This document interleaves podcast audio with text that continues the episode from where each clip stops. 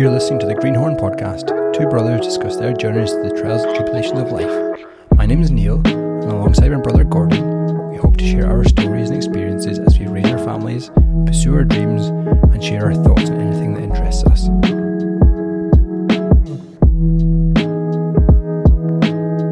Well, this is we- we're recording two episodes in one week because if you'd uh, listened to episode number three, you would know that Neil um, Neil got the lurgy and decided to pass out in his bathroom. So we had to miss a week because Neil was Yeah. ill.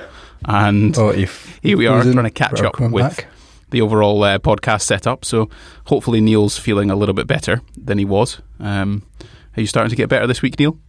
Yeah, I'd say I'm, I'm probably 95% there. Um, not not quite confident enough to go for a run, but that might come next week. Um, But yeah, feeling Good. good. Good. How, we we recorded. When did we record our third episode? Like on Tuesday or something. Tuesday, yeah. Yeah. So how how um how's been the rest of your week? Has it been anything eventful? Uh, no, pretty quiet. Pretty quiet. Um, I'm off on Fridays, as I've mentioned maybe in the first podcast. I only work four days a week, so still getting used to that, which is nice. So I've got a quiet morning. Um, Isla's at school, boys are at nursery, so doing the podcast and then probably just chilling out. So so what you're saying is you're a part time dad. Yeah, essentially. Three days a week. It does it does sound pretty nice having like a Friday off though. I mean that must because you I don't think in your working career you've ever had that before where you do a four day week really have you? No, and like you get brought up, you go to school five days a week. You're kind of in this system where it's yeah, you only get two days off, even at college and stuff. So um, yeah, it's it's it's still after eight months of doing it, it's still um, it still comes as a bit of a shock every week. Oh, I've got I've got a day off, and even Rebecca forgets. So she was expecting to take the kids to to school and stuff, and yeah, so it's a nice surprise. So what what, what happens when uh, Rebecca forgets? that she is she up to something that she shouldn't be up to? And you come home and you're like, "Hello, honey, I'm home." She's back to back to work now, or starting up that bakery. Remember? She is. Uh, yeah, that's that's something we've never actually talked about on the podcast. That should be our first sponsor, really, shouldn't it? You know, we, should get them. We vegan bakery. yeah, yeah. Neil during lockdown set up a a vegan bakery. Um, sort of, you were just sort of delivering, leaving them outside the house, and people were picking them up, and it was it did really well, or it still has been going really well, to be fair. Yeah, I mean, it, it was it was going really well, so well. In fact, we actually put a second kitchen in our house, which was mad. Um, and but then it got to the point where it was getting so busy, and we were at a, a decision point of like, do we look for our own premises? Probably not, because we're not that in that financial position yet. Um, and do we wait till the kids go to school? Do we maybe put a pause on it and wait till the boys and, and Isla are fully in school? So that's the kind of decision we went down. Um, so we paused it for 12 months. And then uh, an angel investor, let's call him, came around and basically said that he wanted to start up again and gave us um, all the kind of financial support we needed. And um, and yeah, it's, it's it's exciting. There's a lot a lot going on, a lot more wholesale opportunities. Um, and yeah, it's it's really kind of thriving now. And they're looking at premises, so Wow. hopefully in, in the next few weeks they'll have have a signed deal on on a premise. Sick. That, that, that's really cool. Um, and that's kind of what I suppose lockdown did, wasn't it? It made you made made people think about well, how how can I pivot slightly? I mean, it wasn't because you you were still working, you still had your job, you're still doing what you needed to do. But lockdown, it was kind of well, you know, what, what can you what can you do that you haven't been able to do because you were working so much, or is there an opportunity because people are at home? Can we sell them something, or deliver something, or create something? Yeah. Oh, absolutely, absolutely. And um, and yeah, it's gone from strength to strength. And now she's got a business partner, so it's kind of taken a load off the kind of admin business management side of stuff. So yeah, she's thriving, which is good. Nice. How's your Yeah, week been in the last couple of days? pretty busy.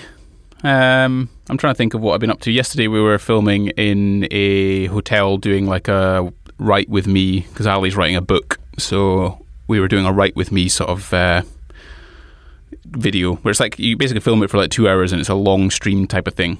Um, and we have some ideas around how we're going to potentially do it and just turn it into cool stuff and potentially use it as a platform for cool locations. You know, we're going going to Dubai in March for a, Nice. for a summit um, he's talking at it, but we're also looking at you know trying to come up with these like write with me type of videos that are really long format, and trying to get the Atlantis Palm have got like an aquarium room or aquarium kind of like restaurant, I think it is.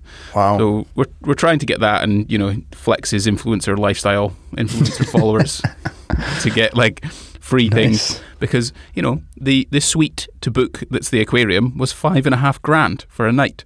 Wow. So it's yeah, Mad. I mean, I mean we've got a budget, but I'm pretty sure I've not got a budget for for that. And then and then today, like if anyone's, I don't I don't know if we're ever going to release these as videos, but today I'm I'm using. I came in early to work and I'm just using some of Ali's equipment to film uh, to film this podcast. But like we're committed to it, right? We're committed to getting one out a week and try and make sure we kind of just do this. And if we could do 50 in a year, that would be that'd be pretty sick, wouldn't it? Yeah, definitely, definitely. Because I think Um, I think most fail. Most fail after ten, or they fail after about like two, like a month or something like that. So we'll see what we can do. yeah, yeah. Um, I was going to say there's also a product launch for Ali. I noticed this morning. Oh yeah, yes, there was. Um, essentially, yes, this was before I. It's a stationery, and this was before I sort of started. I think they were working on this this project, but it was. It's more of a case of because they because they have me as an in-house creative. Let's call it that, right? It's I do videos and photos. It's quite cool because sometimes the social media guy will be like, hey, you know, we could really do with some some nicer images or some more images or just something you know in situ. So then he can just send me the product and I can grab Ali for 15, 20 minutes. And we took all those pictures in about 20 minutes just around Nice. the work the work office that we have. So there was there's that kind of that pivoting. Like it's kind of it's it's good that that can be done in a Yeah. in a sort of a a very sort of fresh and young startup business. So yeah, that was kind of my week really. And then today's we've got a podcast. So I've got to set up a podcast for Ali, which is quite it, it takes a bit of time to set it up. And then we've got a couple of meetings. I've got one after this podcast, uh, production meeting, and then we have a brand identity meeting thing. I know I've got way more meetings than I ever used to have. I'm sure you're just- used to them, Neil. it was just yourself, wasn't it? Before. Yeah, I'd have a meeting with myself. I'd wake up in the morning, have breakfast, uh, have a little little conversation with myself. You know, g myself up for the day. Um, and it, yeah, it is because it's it's like I'm not I'm not managing clients anymore, and that does sound like it's like a negative and a positive. But there's there's kind of good things and bad things about working for clients because some have you know silly high expectations because they're paying you. Some don't necessarily speak to you as much as you'd want them to, so that you can deliver the product that you want. But now that I work for a team and we're all kind of collaboratively working together, it's not like they're not paying me necessarily. They're Yeah, working with me to ultimately better the cause of the bigger the bigger thing, and that feels really good. And, I, and you know, I'm really enjoying that type of collaborative thing because we have writers that help write the videos. We have um, producers that sort of manage the uploads and the captions and the thumbnails and stuff, and that leaves me to do the thing that I really enjoy and the thing that I want to do. So, yeah, it's, it's sick, and that's kind of that's kind of today's today's thing. And then the weekend we've got another Wren Kitchen appointment, Oh, which. Which is it's kind of fun, but it's kind of just this decision fatigue that I, I kind of dread. Where you're sat there, you know, with Olivia squirming around a little bit, and you're trying to make a decision of whether or not you have a four slot cutlery drawer or a three slot cutlery drawer, or whether your your your your um your quartz tops come off the edge by an inch or five inches. You know, do you want soft close or hard close? Come on, just who cares? yeah. But then, mad. but the thing is, but I'll care when the kitchen's made, right, Neil? That's the thing. That's the problem. cool. Today, today we were going to talk about um, dad dad stuff, right?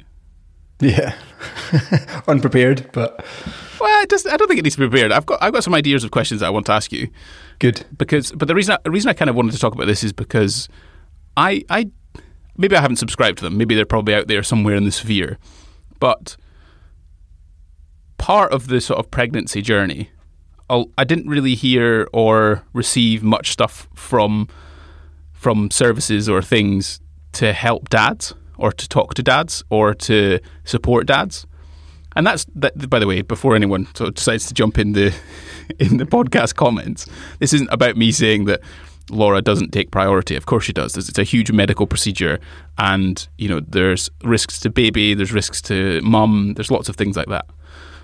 But it's also like preparedness for the dad. Like how does he help his wife or his or his girlfriend or his partner? How does he support them? You know, how, what's the best way to do it? how do they cope with themselves becoming a dad?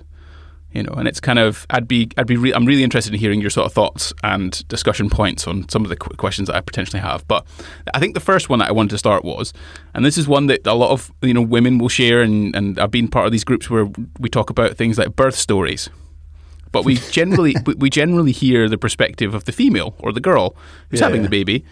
Um, but I'm really interested. Like you've had two two birth experiences, and you don't you don't have to go into like hardcore detail, but yeah, what what were they like? So like, give me let's let's start from uh, Isla, and you get the call, baby's coming. Yeah, let's take my take my mind back to that. So we're in Aberdeen, living in Union Grove at the time. And yes, I think I was with Rebecca, which which is obviously the, the best place to be in terms of when things are things are happening. Um, it was in the evening time. Um, uh, uh, what, what was my emotions like? Probably just panic and, and nerves. Um, it's, your first ever child. You don't know what you're going to do when it comes. Um, but anyway, we, we got to hospital, and I remember vividly actually FaceTiming you and like sending you photos and like there's a selfie of me and Rebecca um, sitting or Rebecca waiting to be seen, and then Re- Rebecca would obviously remember this better than me, but I, I can't remember if it was if it, if it was that same evening or if it was the day after that Rebecca that Isla was born. But anyway, say twelve hours went by. Um, things obviously started progressing, and it was it was a obviously pretty traumatic for Rebecca. Eh, Well, any any woman go, going through labour is pretty traumatic. Um, and I was there for her, kind of side by side for the um, minutes and hours that went by, and then yeah, we got a beautiful beautiful girl, Isla Greenhorn. Um, How long did it take? I want to say a couple hours. Um, A couple maybe, of hours for your first baby. maybe maybe four hours after Wow. after all that. Um, So, And- so this was so you, you, you obviously you go into hospital when you start getting contractions. So from from the contractions to baby being here was four hours. Uh, no, no, no, no, no. So going to the labour ward was Ah, like 'cause- f- four Because hours. it's that it's that weird thing, isn't it, where they put you in they put you in this like holding A pen, yeah, yeah. where, there's, And it- where there's like six or seven women in the same room. and they're all they're all the thing. The interesting thing is, and the the midwives I find they're they're amazing. You know, they're they're very compassionate and very caring, and they take so much time under a situation where you have, let's say, six I don't know six beds with six women who are going through contractions, six husbands who are terrified, especially the ones that are having their first children, and everyone has everyone's has their individual priority. Like my baby, my situation is much more important than anybody else's. And you, you get that feeling because that's that's how that's how it goes. We're we're having your baby. Is that, that Yeah. you almost feel like that is the priority, and but then ultimately the midwives are having to manage all these six people and work out who is actually a priority, which is Yeah. Which is kind of in, which is kind of interesting. So then yeah, you went you kind of you sat around for a long time, right? Yeah, yeah, yeah. And I had to, I had to actually go home. So there was a period of time where I was at home and Rebecca was just waiting to go into labour.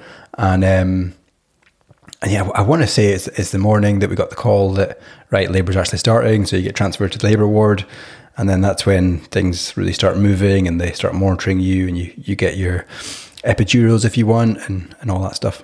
What what was it like leaving Rebecca? Because you had visiting times, right? You're only allowed to go from what eight o'clock till eight o'clock or something like that. It's What's that really, like? really hard. Um, I was fortunate enough. I mean, we can go into my, the, the boy's birthing story because that's, that's completely different. But I was fortunate enough to be like ten minutes from the hotel, from the hospital. So um, that was I was grateful for that because I could just jump in the car. But yeah, it was it was nerve wracking because you just don't know when when things could t- turn, and th- there's loads of health health implications that could could occur during during labour and during contractions and stuff. So yeah, you worry about Rebecca and you worry about the baby and, um, and you don't get much sleep. Although you you should try and bank your sleep, but um, you end up just tossing and turning and looking at the phone, waiting. Um, but yeah, What did what did you? What was your what was your tactics when you know because you, you're you're a helpless thing in the room really you're you're the least qualified to deliver a baby you're also you also have you you're you've played a lot the the 50% part in this whole whole game you know, what, what are you feeling like when the, the, the room is surrounded by about 10 people and they're, you know, doing their thing? There's student nurses, there's student medics, there's uh, consultants, there's anaesthetists, there's pediatricians all there, and you're just the, the least. what are you doing? Like, how, how, how did you, how did you help Rebecca? What were your things that you were doing? Um, just being by her side and holding her hand and and speaking to her and kind of just calming her down. Um, I probably remember more about the boys than the, than Isla because Isla was seven years ago.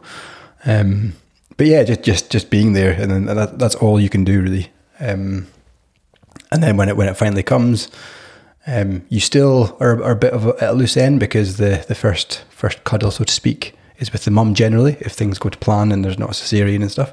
So um, Rebecca obviously got Isla as soon as she came out, and um, and yeah, like take some special memories and special photos and stuff, and wait wait for your turn. Really, don't rush it.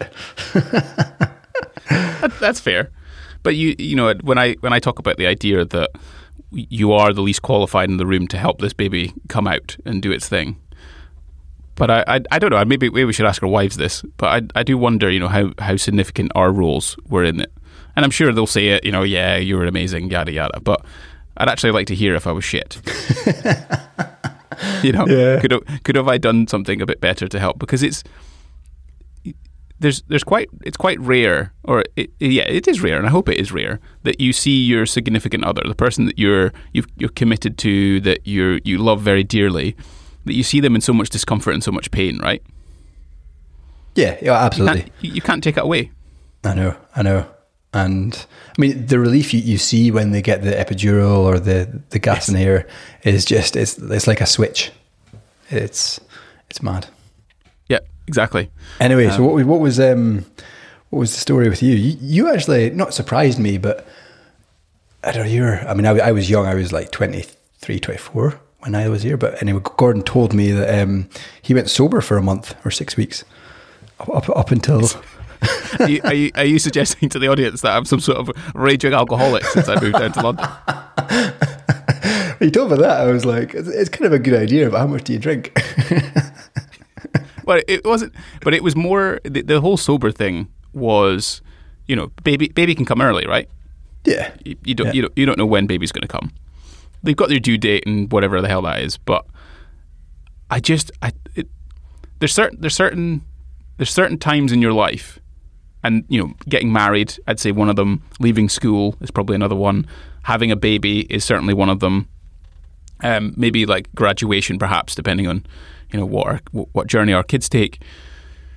Um, get setting up a successful business. All these kind of like there's there's some moments, right? There's moments in your life that you you need to to to be aware of and conscious. Yeah. And it, the whole drinking thing, it wasn't as if I was I drink loads, but it was more if if Laura needed me, right? I need to drive the car. Yeah. Yeah. Yeah. And I also don't want to have even have two cans of beer in my system whilst I'm trying to help Laura in one of the most difficult situations of her life. I I, I just wasn't up for that. Yeah. no, I think it's it, it's a good move. It's, it's, it, I think it's just, it, it, yeah, it was just an adult thing that I thought this, this is a really significant time in my life.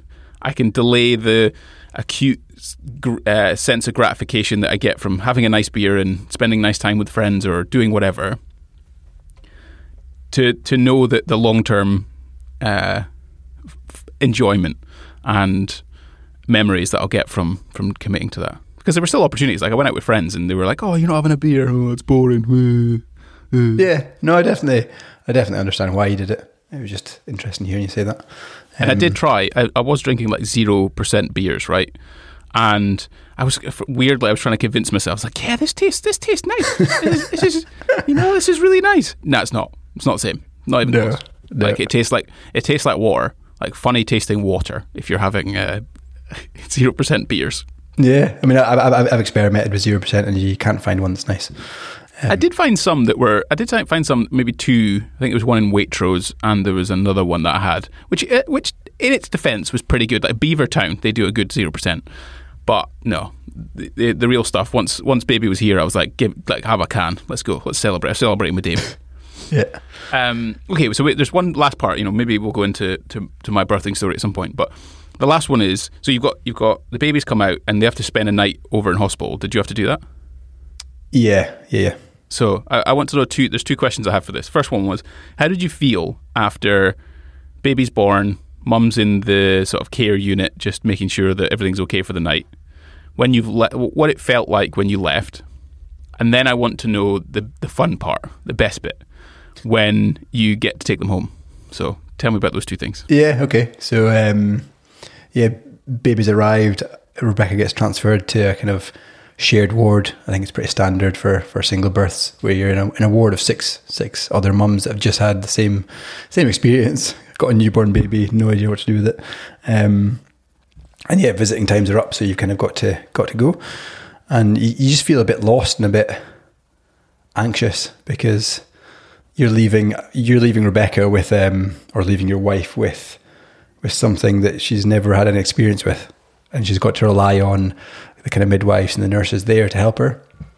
And then she's in this Who she, who she doesn't who she doesn't know, right? yeah, and she's in this hor- horrible strangers. environment where there um, there's other mums, and we had a pretty pretty bad experience actually, um, to the point where there was a mum opposite us that um, refused to basically stay overnight. She had to, police got involved, and it just got chaotic. And she basically just wanted to take the child and go.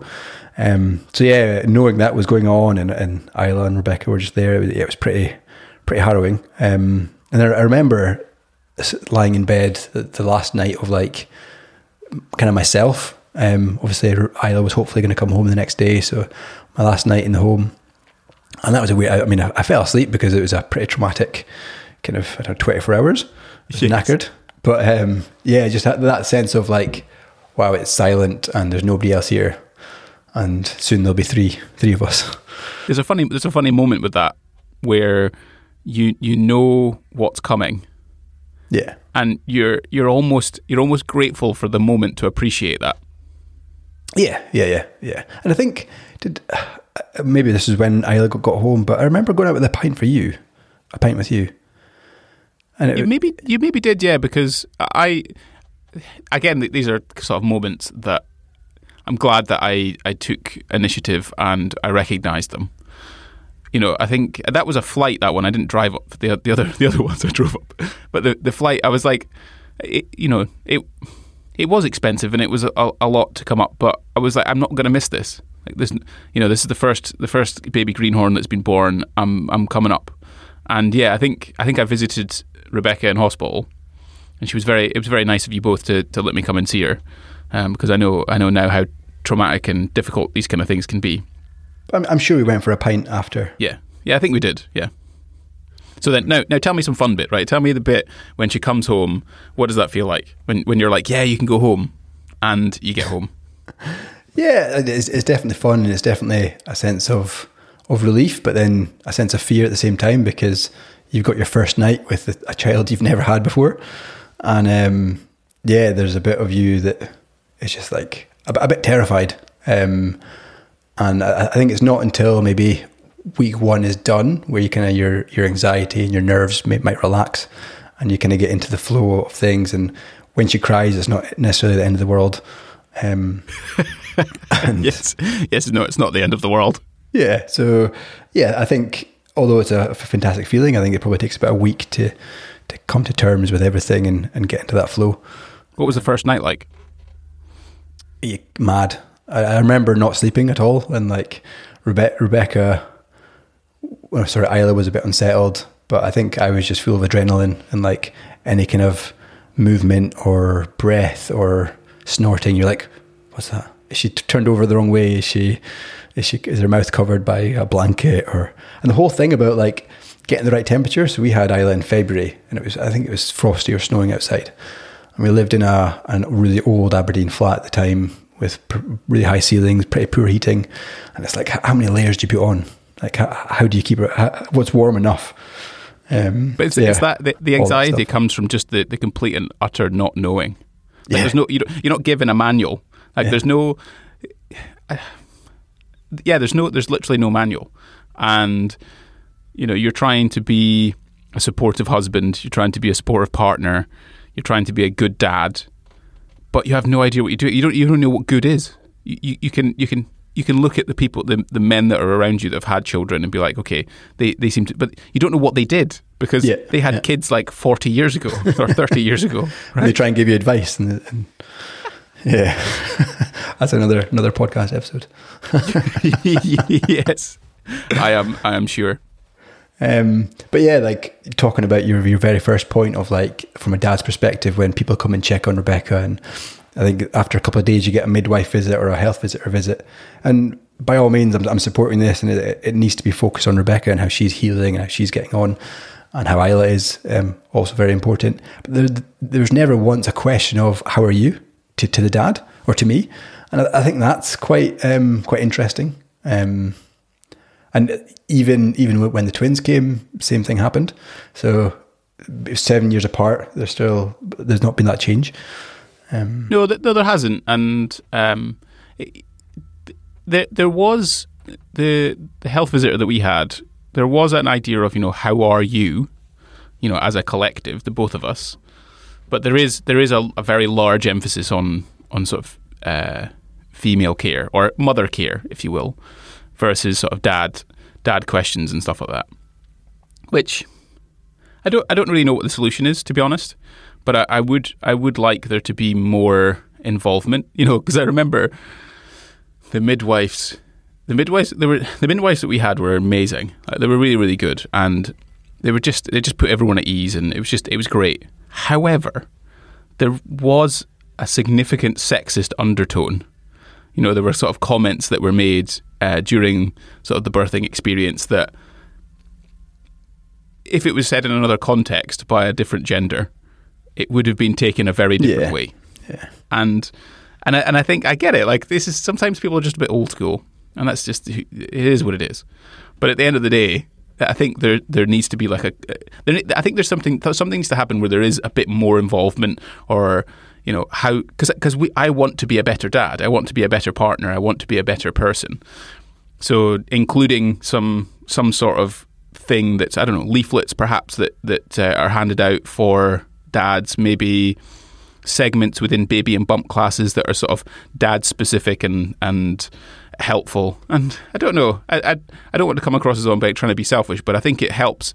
You know, it helps the overall family unity thing that you're creating by helping dads understand better their role in in in the the thing that they're doing because it's like I said like I'm asking you questions like how did you support Rebecca no one no one tells you how to no one tells you how to do that. You're yeah. just literally going purely off of instinct. Whereas it would be quite nice to know okay these are the procedures that are going to happen. This is the kind of thing that I'd like you to step in to do. You know would you like to do this? Would you like to do that? Um, this is how to help your wife. These are the stages that are likely to go through. And something in the baby and bump thing probably would have been helpful I think. Yeah, yeah, and you kind of the stark reality is that male suicide is is far greater, and could they get more support? I mean, I, I went through a pretty tough time when the boys came. Um, twins is just the next level of, of everything that I just described, anxiety and, and and all that stuff, times times two or three. Um, and yeah, if there was support there, would I have a would I have had a better first year with the boys and with Rebecca? That's that's that's a difficult that's a difficult one, isn't it? Though because I I felt this becoming a dad where work for me has always been about having fun. It's been about pursuing the things that I want to do, and it you know if all else fails, who cares? I'll get a job at Pret. It doesn't matter. Yeah, yeah, But now, now money's important. Money's a thing that helps.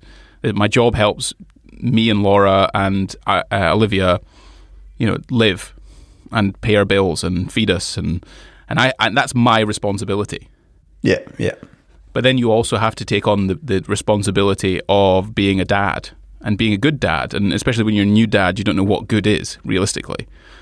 You know, you don't really know how to change nappies and that kind of thing. But then you also are to become.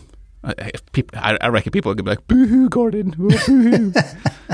I don't know why I care what other people think what I'm saying. This is just a podcast. It's 40 people are going to listen to, but but I, I I feel that yeah, and, and then there's that pressure of you know being a husband and being a boyfriend and being a partner and uh, and you've got all of that that that and that's a, that, that- that's more pressure than I've felt. I think because perhaps there were like there's things I was thinking about recently was I feel I feel capable of doing the physical.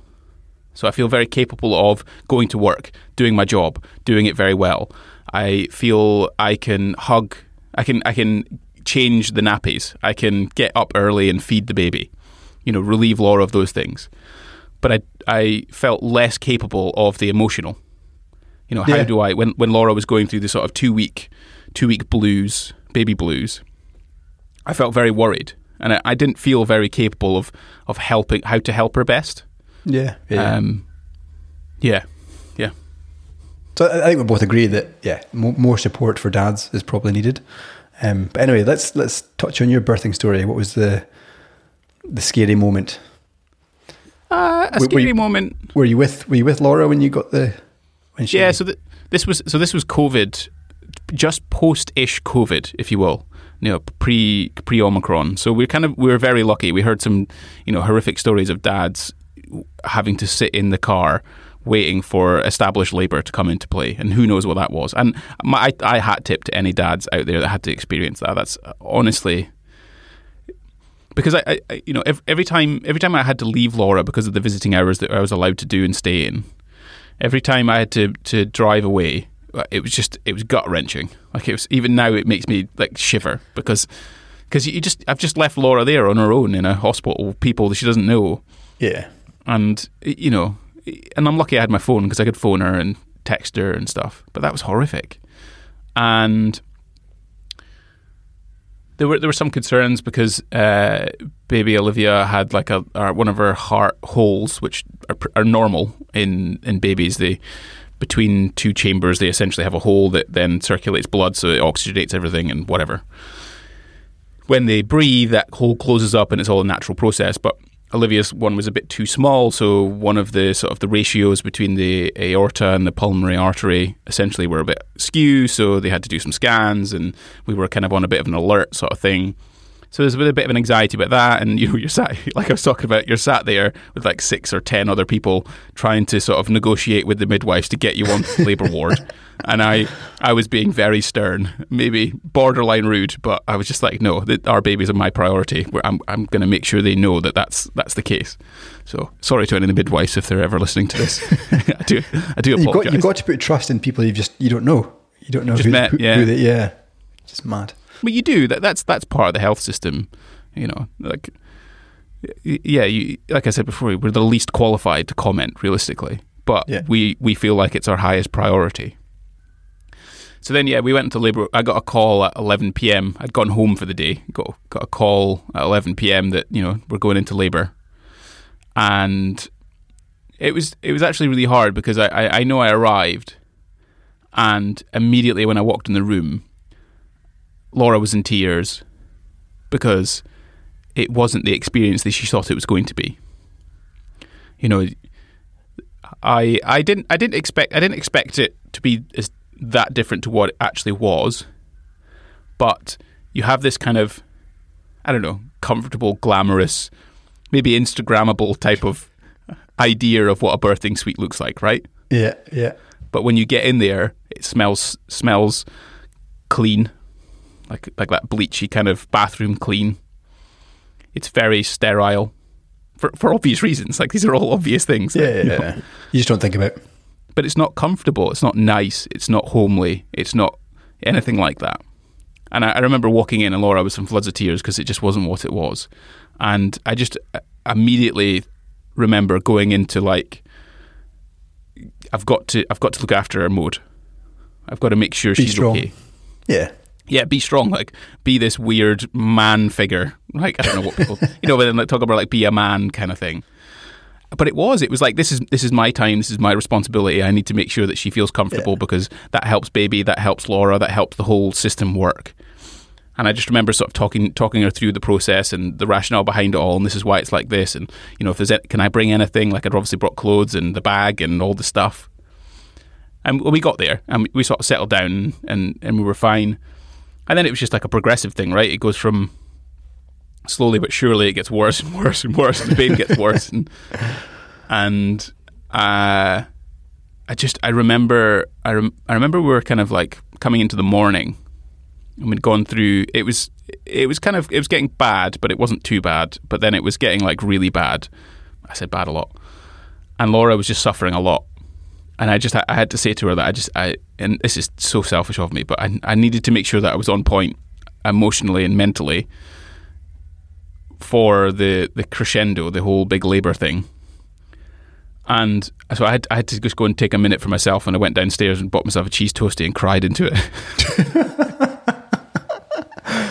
oh, it was so because I, I, didn't, I didn't. I didn't want. I didn't want to cry in front of Laura. Like I was just. Yeah, I was. yeah. I, I was terrified of showing her that I was under, under stress because it, it wouldn't have helped the situation. It wouldn't. Like she doesn't need to see that I'm in pain or I'm suffering. It's, a, it's an interesting point you make, and even at the start, when you get into that labour ward, you almost feel like you've got to put a lid on your emotions and and be that bigger person, and um, and that's really hard, especially when it's obviously a very emotional time for for both of you. You need to try and kind of snap out of of, of your own emotions. When you, when you say bigger, I think you mean sort of emotional support. You need to be the person that's not you, you. You just need to be the, the rock, if you will. I think is probably what you mean, and and that's what that's what I felt like I needed to be, and and I hope it helped. I hope if Laura listens to this, I hope it kind of helped helped her, and I hope I was a the the husband and support and father and whoever I am uh, to her, and it helped her get through it all. But it was it was absolutely brutal. I've I've never. It was just it was horrible to see your your the, the love of your life sort of sat there in huge amounts of pain. Yeah, And she eventually got the epidural, so that that basically switched everything off. So I was fine. But yeah, I just remember sat on outside the hospital. Sat. It was in August. Sat on the edge. You know, like it wasn't a seat. It was kind of like a concrete slab thing. And I was. It was a brilliant cheese toasty, but I was just so, sobbing into it. Um, and I remember the guy at the coffee cart that I bought the cheese toasty from, just kind of being like, "Oh, everything okay?" And I was just telling him about the fact that we're having a baby, and he's like, "Oh, it'll be okay. You'll be all right." And I was like, "That's that was such a nice thing to say." to me. yeah, So um, thanks to that guy, whoever he was, I can't remember his name, but he's a lovely chap. And uh, yeah, then then you know we got into the labour bit, the bit where you've got you know ten people or whatever it is in the room, and we had extra ones because of the heart thing. Uh, we had a paediatrician there, we had a senior consultant, we had. Uh, I don't know what the lady would have been, but she'd have been a consultant for something. She was the one at the business end doing the thing. Uh, probably two student midwives, a couple of senior midwives. Like it was just, it was an absolute uh, circus and there, carnage. It was just loads of people, and I just remember I was I was like so focused on Laura, just making sure she was okay and uh, helping her push and whatever else. And I just remember turning and looking around, just all these faces, just, just watching there. you and Laura. Yeah, just Put watching you, show. Laura. and, you know, a baby comes out, right? And it's just that magical feeling. It's a mix of emotions. It's a magical feeling at the same time as going, holy shit, we've actually got a baby. Here goes. Yeah, And yeah, baby came out. You know, the the doctors and things. I'll, I'll, I'll try not to bore anyone with the gruesome aspects of it all. Baby comes out, um, cut the cord. We uh, just get wrapped up in that, that sort of snuggle position thing that they do. And then I just, I also remember Laura had her time. And then I just got a little minute with her, and again crying again. You know, just sat on my own in the chair, just sobbing and just a, a huge sense of relief for probably about an hour, where you just you f- you feel just amazing, and then and then it and then it becomes real in a weird way, where obviously Laura's in a lot of pain still, she's suffering still. There's still more stages to this whole process. It's not just a case of baby's born and everything's daisies and chains and everyone's happy and sunshine. And then it's a case of now we've got through the, the sort of the rigmarole of getting discharged and making sure baby's okay and everyone's happy and pediatricians are testing and you know. And and again that, that situation and the reason I ask you when the, when you had to leave them you know your baby's born now. She's alive. She's out. She's Yeah. she's kick, kicking and screaming and here she is. And mum's mum's having a difficult time because she's got to recover because it's all sore and it's really difficult. And then you're just gotta go home. Yeah, yeah. And they just you just send you home and you've just got to drive like drive home with nothing I know, I know. It's it's, it's the weirdest.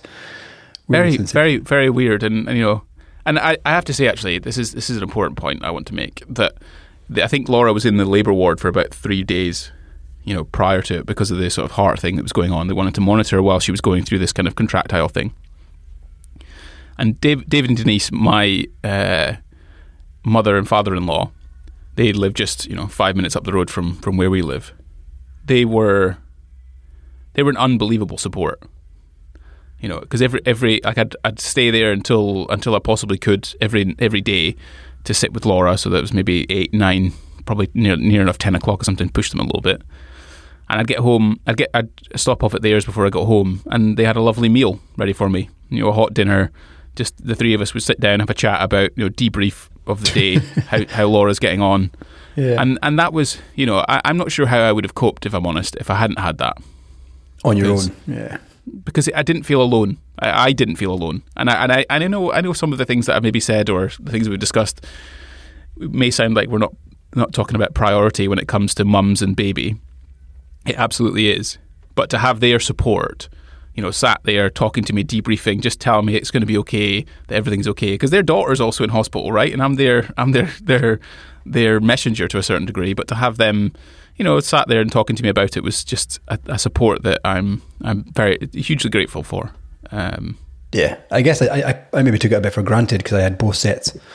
And I remember uh, m- our mum obviously works in the hospital there, or beside the hospital, and she, um, I don't know, the, the first, the next hour or the first hour I, I was born, she was there um, during her work and came in and obviously helped us. And and yeah, you kind of at, at the moment you take it for granted, but then when you look back, you realise that they, they helped a lot. And having both sets, obviously, it's double double the support. yeah, no, I agree, and it was just that was amazing. Um, and then yeah, so we, we, we managed to get out eventually, and we took baby out, and Neil Neil came down with my mum and dad, and yeah, it was it was brilliant. Brought brought her in, showed her off, like everyone was cooing over her, which was great. Yeah, it was it was it was, it was amazing. We could come down even during COVID. Yeah, was- yeah, that was good. And then I remember taking her back for the first night, and she started crying, and we're just like, "What do we do? What what what happened?" And that first night, you've just got you've got no clue whatsoever what the hell you're doing. Yeah, is it nappy? lo- is it food? Is it? Laura's Laura's really sore. She doesn't quite know how to breastfeed just yet. You know, it's still we're still trying to work all this whole thing out. Like, is is the snooze pod that we bought appropriate? Is it too big? Is it too small? Is is are we covered her enough? Is she? And then I'd wake up in the middle of the night and be like, is she breathing? Yeah, know? yeah, Have I gone to sleep? And then I'd get I'd get night terrors. I got night terrors for the best part of a month when she was first here, where I think I'm lying on her. wow. Like I, I thought that she was in her bed, and I and I was like, it's just it's the weirdest thing. And you know, I, I kind of I told people about it, but they again it was kind of I didn't really talk to many dads that were kind of had had just had babies. Yeah, I think that's an important point. To speak to people, I feel like speak to people who have had babies recently because I think that's more relatively more helpful because the emotions are a bit more uh, connected or closer. And yeah, those night terror things that was kind of interesting. Um, yeah, then we got her home, and then here she is, and she's just the most happiest, amazing little baby that we've got, and six months yet? Four months? Five? she months? is six six months this week. Yeah, Wow. Time flies. I know it's mental. Um, right, I've got I got ten percent left on my on my battery on my laptop, so I'm, I'm hoping we can just do a a little. A, a- what I think is maybe other maybe three things that you take away from your experiences that you could recommend, perhaps, or give advice for, or suggest. Yeah, three things. So I think the first one's going to be get a routine in place. So, and that routine needs to include mum and dad get a break, whether that's separately because you don't have grandparents beside nearby or or together. Then, I think that that's pivotal, um, especially in the early days of the twins being born. We um, got into a pretty bad routine of just like both of us and it's hard because there's two babies and you need two adults to look after them. But yeah, you just need to make time for each other and get Um, into routine. Num- number two, You've been fast. Um, number two, you go for number two. I can't think. All right. So, I yeah, routine thing is brilliant, but oh, that's a fire alarm going off. Excellent. I I don't want to move because I'm recording a podcast. So can someone not? I'm gonna I'm gonna stay here and just do my podcast. Um, if if yeah, if, if I disappear, then you'll know why. So yeah, it's gone off. That's fine. So um, I, I I I echo what you're saying. I think that it's important you prioritize being boyfriend and girlfriend Yeah, because the love that you make, the love that you bring to your child is really important. And leaving them with mums and dads, leaving them with grannies and granddads, leaving them with aunties and uncles.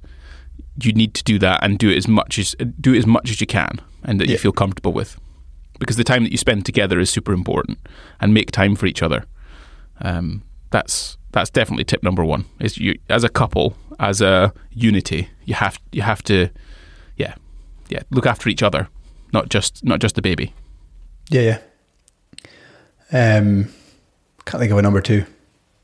Okay, my, my number two is don't don't be afraid to sleep apart Yeah, yeah, because I, I I I love the fact that me and Laura like we share a bed together and that's our that's our that's that's what couples do right. It's a really nice thing to do if you can. But for me, it was more I had to go to work. yeah. no, I had- you- I had- it- I had that's to a very perform. Valid point. I had to perform because that money that I brought in helped feed everything and, and turn the cog. And for the short sense of delayed gratification in the sen- in, in in enjoying a, a bed together, but getting a better night's sleep made a big difference. Because we had that routine where Laura would go to bed at maybe eight, nine o'clock. She'd sleep until about midnight. Baby would wake up after her little kind of short stint, feed her, I'd bring her up. Laura would feed her, and then they, go to sleep. In the mornings, I'd get up at maybe six, si- ha- half six, take baby, feed baby, and then Laura would sleep until about nine. So we had that type of routine. It did mean that we didn't sleep together. It meant that we didn't share a bed. It did mean that you know you're kind of separated, unfortunately.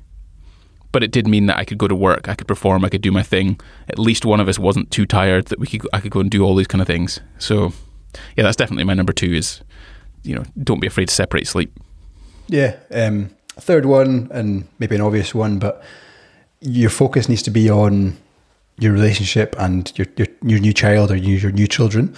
Um, forget things like making your house spotless or ensuring everything is in, is in and where it should be and, and cleaning and stuff because that can come later. I think you need to prioritize those two things in order. So your relationship and your, your, your children. and the and the the importance of a network, right? Yeah. So we signed up this this everything about baby is just expensive, but this baby and bump class where Laura has developed friends out of that baby and bump class that she now sees every single week. In fact, she messages them probably most days about something, Yeah. and it's a it's a journey of an experience for them together yeah. and that's and that's that's amazing, you know. And, and it cost it does cost money, of course it does, but ultimately that baby and bump class has resulted in Laura having a, a support network that she can rely on that get her through the tough nights, that get her through the tough situations, and and that kind of thing. So. I think that's number three. I'm not even sure if that's a tip, but yeah, you should sign up to these kind of things. I think they're they're very good. So they were what were they? Um, get a routine, sleep separately, prioritize your relationship, and kids And- and over housework. Yeah, ki- ki- kids over housework. All right, I like that podcast. Neil, that's another one. That's a really good one yeah, yeah, because these are, these are stories that we haven't actually sat down and talked to each other about, have we? I know. I think the, the, the twins' birthing story probably needs a, a full episode. Right. We'll we'll we'll get into we'll get into that one for sure. Um, we'll uh, Any twin dads out there, give me a message. Yes, actually, I had I had a couple of messages, a couple of WhatsApps from people uh, yesterday or the day before, just saying how much they're enjoying the podcast. Which, Good. like I, like I said before, we're not. I'm not. I didn't have the goal of doing this as an external. You know, I didn't. I don't care if anyone listens to this or doesn't listen to it, but it immortalizes two conversations, two brothers, and it's it's wonderful. I'm really glad that people are people who the two people that message me, not not lots of people, are are enjoying our little chats. Um, Yeah. and if anyone ever has any suggestions or feels like they want us to talk about a topic or go into something that may interest them, then you know, drop us a drop us a WhatsApp or a Facebook or Instagram or a Greenhorn podcast, and I'm sure we can we can get into it. Sounds good. Um, well, I choose the next next one we're doing. Oh, Um, are we? Is this what we do at the end of the podcast? We now tell people what we're yeah, I going think it's, it, yeah, just get teases them. It teases them ready. them. It titillates them, Neil. Biggest fears. Biggest fears. Oh, that's a good one. I like that one. we should really, we should really like, we should probably. This one felt a little bit dark. It's almost as if we should talk about things that are a bit, a bit. It's like, it's like our lives as dads. It's just, it's horrific but amazing at the same time. Yeah. All right. Biggest fears for next week. Next week, I'll have a think about it.